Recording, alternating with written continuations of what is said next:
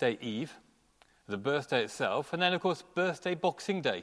I always thought was a, a sensible thing to try and celebrate as well. And you know, sometimes the church gets things right. Not often, but in this case, I, am with it. Um, for, for the rest of the world out there, Easter, if you ask them, it's a day. Maybe it's a, a weekend. But today, guess what? It's the fourth of seven Sundays of Easter. That's right, isn't it? Um, it's the resurrection season.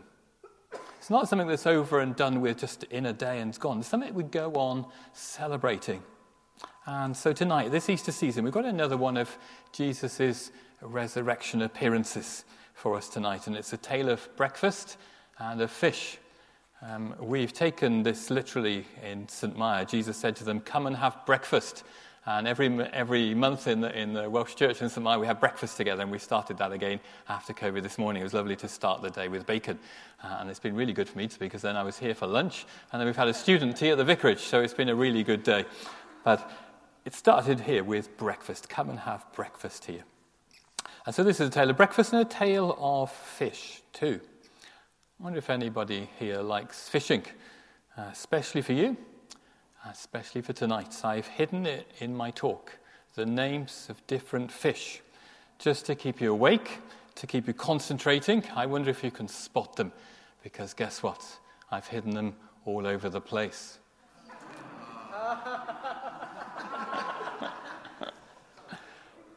fish, fish, of course, is one of the. It's fascinating that it's all about fish. It's one of the ancient symbols for Christianity. Uh, we talk of the ichthus fish, uh, it used to be popular many years ago on cars and badges that Christians would wear. Ichthus, the Greek word meaning fish.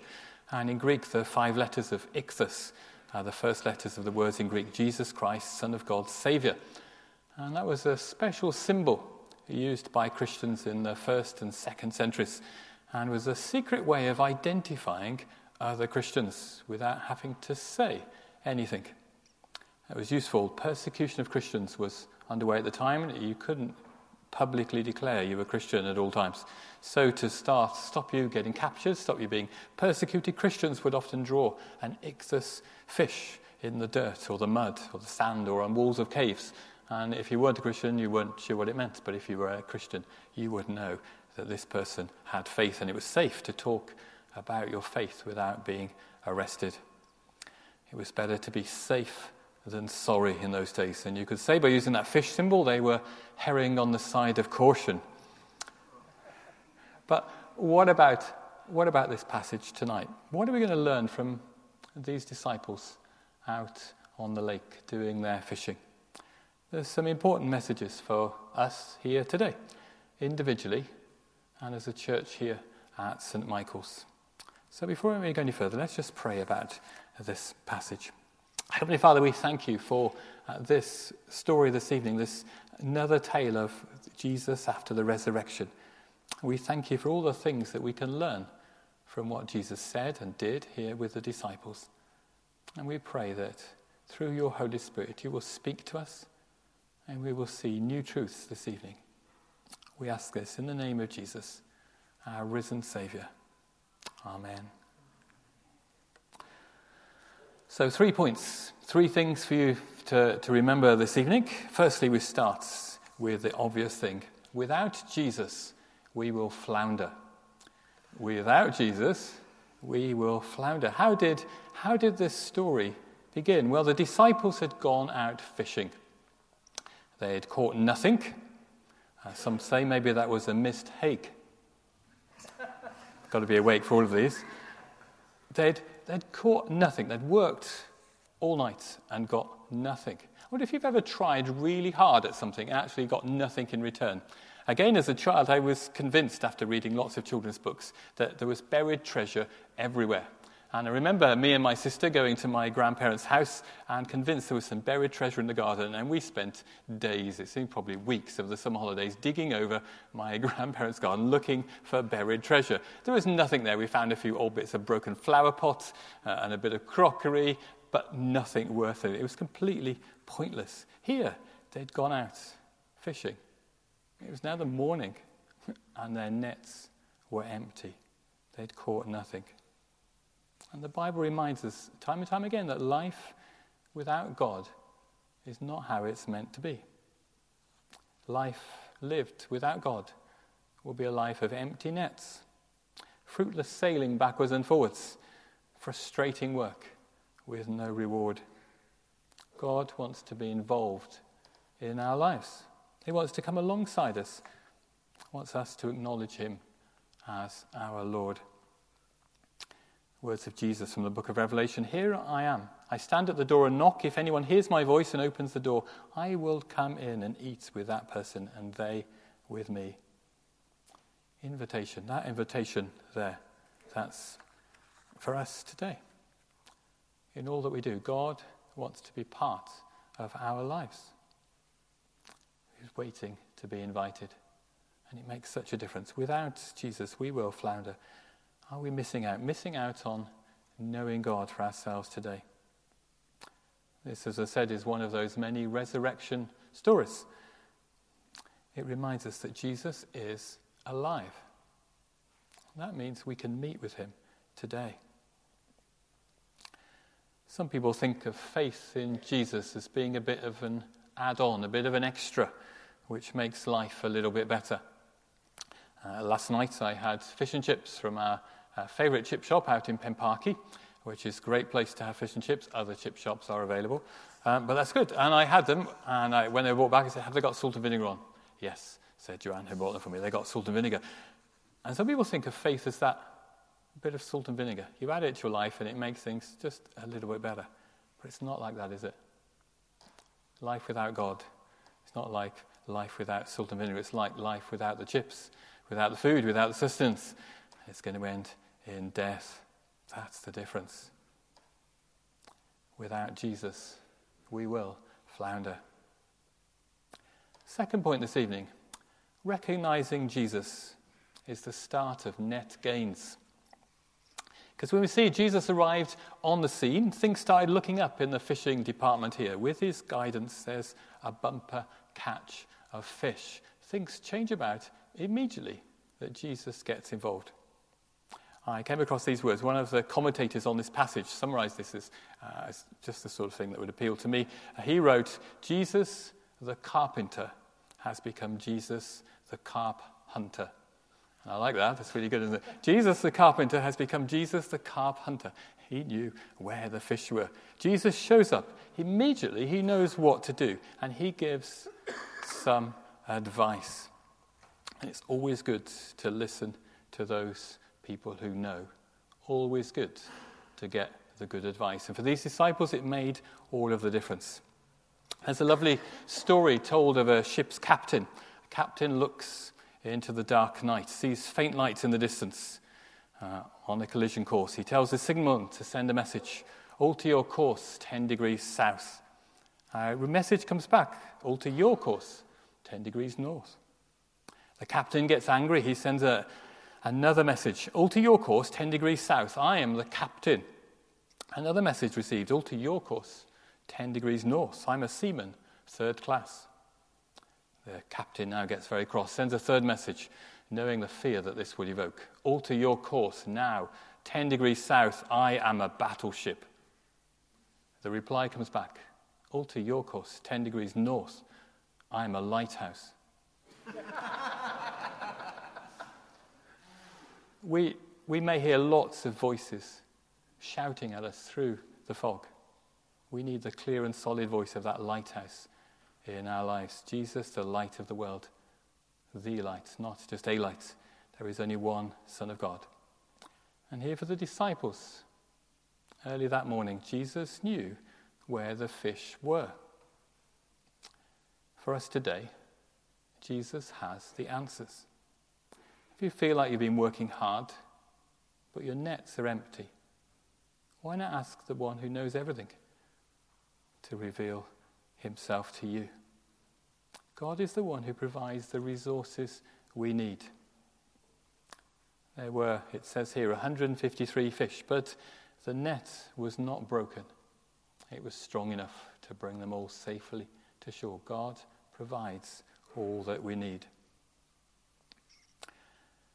I did a fair bit of research, researching for the talk this evening, and uh, being a mathematician. There aren't that many numbers that appear in the Bible, and this is a really interesting number, isn't it? 153. And this is a fascinating number.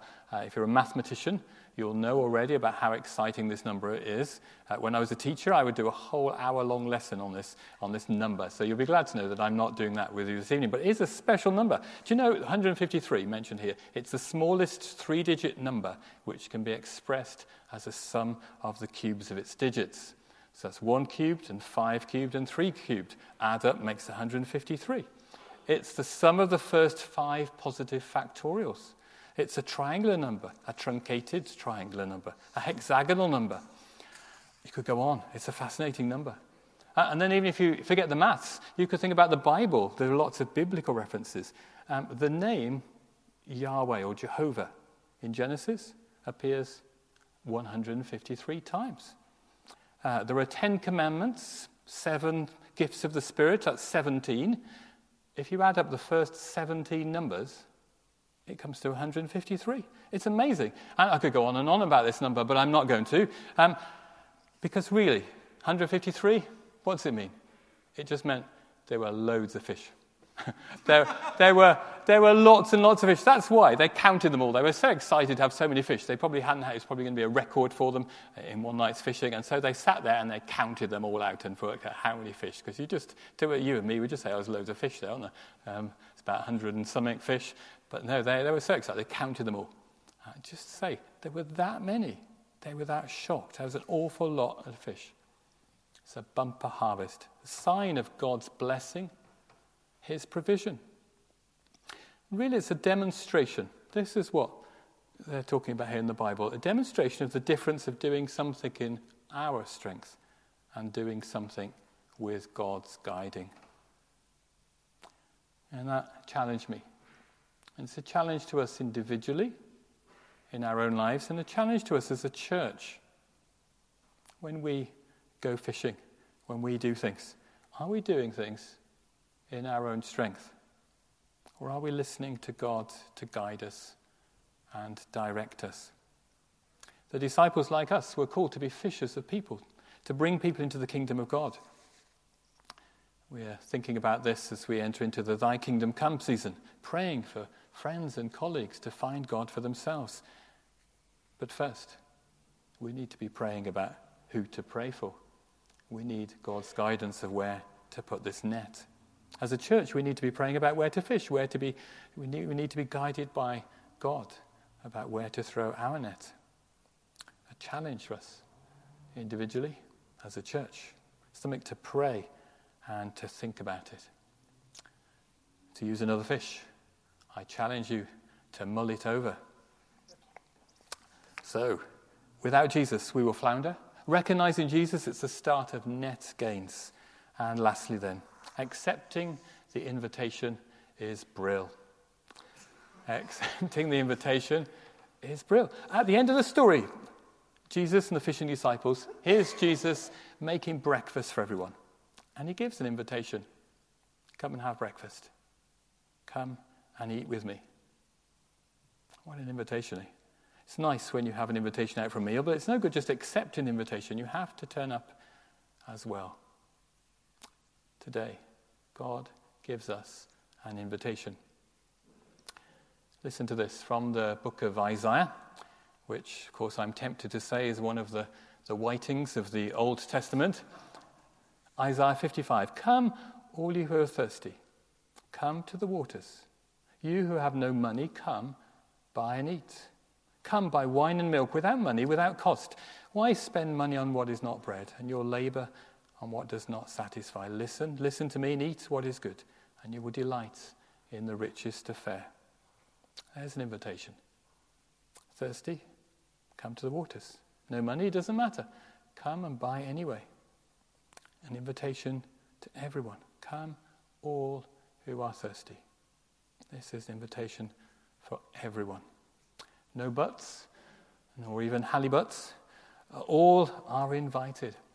This Easter season, we're reminded of Jesus' invitation to join him, not just for breakfast, but for life. Life in all its fullness, life in its resurrection joy. What a message this is this! This is good news for our soul.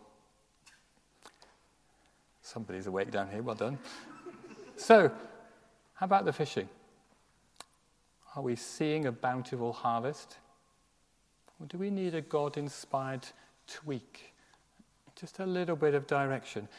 Because what I noted as I read through this, if you read it, the disciples actually did most of the work. If you look, it was their idea in the first place to go fishing. They're the ones that got the boats ready. They're the ones that would have prepared the nets and mended the nets. And they were pretty close to success. As close as one side of the boat was to the other. See, Jesus didn't send them down the other end of the lake and going, oh, fish down this end. No, wrong end. You're going to go all the way down there. You've got to start again right from that end of the lake. No, it wasn't like that, was it? He didn't say wrong time. Fishing now, come back tomorrow night. You'll get some tomorrow night. No. They were close. They were close, but just needed that little bit. Not there, says Jesus. That side the boat. You want fish? You've done all the right things. You've got the boat, you've got the nets, you're at the right time. Almost there. Just that little tweak. It's this side the boat. That's where the fish are. Try it now, and you'll see. As a church, it's our mission here. We're called to fish, to grow God's kingdom here. We've got to do a lot of the work, the preparation. We use our knowledge, our common sense. We know from the Bible the sort of things we should be doing as a church. But we also need to listen to the prompting of the Holy Spirit to know exactly what to do, to fine tune what we're doing, to know which side of the boat we should be casting our nets. So, lots of challenging things here from this passage. Specifically, that importance of listening to Jesus, because he really does know where the fish are and where the harvest is. So let's do that. Let's just pray now as we finish. Heavenly Father, we thank you for this story of Jesus and the disciples. And thank you that you are the God who provides. You are the God that gives that bumper harvest. Thank you for the way that you provide for us. We just pray that you will lead us, guide us individually in our lives, and as a church community that we may go fishing for you, where we'll get the biggest catch. And we'll be the most effective people we can be for you. So, in this next week, Lord, we pray, may we hear your voice and be obedient to what it is you're calling us to do.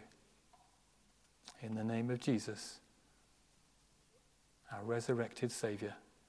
Amen.